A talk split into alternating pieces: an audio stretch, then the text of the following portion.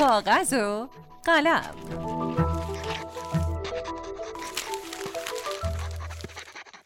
سلام. من عطیه سلطانی هستم نویسنده و مدرس دانشگاه و این پانزدهمین قسمت از کاغذ و قلمه که میشنوید. خب ما توی قسمت های قبلی تمرین های مختلفی داشتیم در مورد خلق شخصیت. یاد گرفتیم که چجوری میشه به شخصیت یادم نگاه کرد؟ و امیدوارم که یادتون باشه چه تمرینایی کردیم. و اینو هم بگم که تمرینای خلق شخصیت تموم نشده و تموم شدنی هم نیست.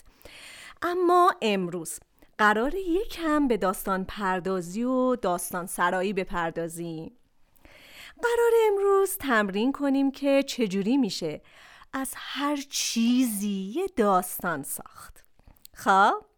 بریم سراغ کاغذ و قلم. بدون اینکه فکر کنید یا نقشه بکشید سه تا کلمه ای که همین حالا به ذهنتون رسید و بنویسید. من سه تا کلمه خودم رو می نویسم مثلا فرش خودکار و گاری. خب شما کلماتتون رو نوشتین؟ بریم سراغ مرحله بعدی.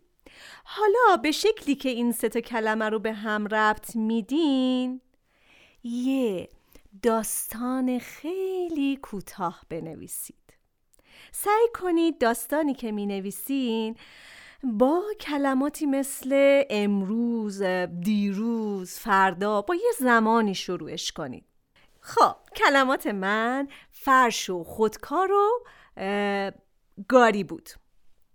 می نویسم امروز وقتی داشتم فرش رو توی حیات می شستم هرچی تلاش کردم لکه خودکار رو نتونستم پاک کنم. آخر سر فرش رو انداختم توی گاری و بردمش قالیشویی. خب حالا سعی کنید این کار رو با کلمات دیگه هم امتحان کنید ستا ستا کلمه بنویسید و بعد به همین شکل باهاشون یه داستان بسازید. خب میریم سراغ ستا کلمه بعدی. من کلمات خودم می نویسم رنگ خورشید و باغچه. خب حالا یکم سخترش هم می‌کنیم.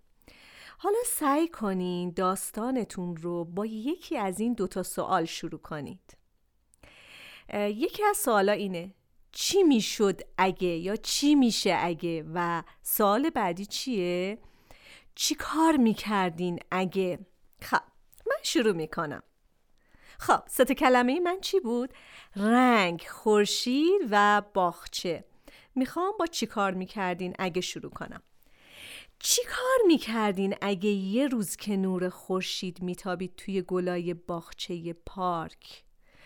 متوجه می‌شدین رنگ سرخ لباس یه بچه بیهوش از لای بوته ها پیداست. خب به همین شکل ادامه بدین.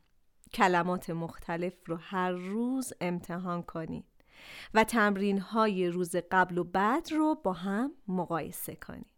اما هدف ما از این تمرین نوشتن برای خلق معناست. وقتی کلمات بی ربط و به شکل جدیدی کنار هم قرار میدین معنای جدید و تصویر جدید خلق می‌کنین. این تمرین به ما چی نشون میده؟ این تمرین به ما نشون میده که با پیوند دادن چیزایی که به ظاهر ربطی به هم ندارن می‌تونیم روایت هایی خلق کنیم که قبلا کسی نشنیده خب تا تمرین بعدی فعلا خدا نگهدار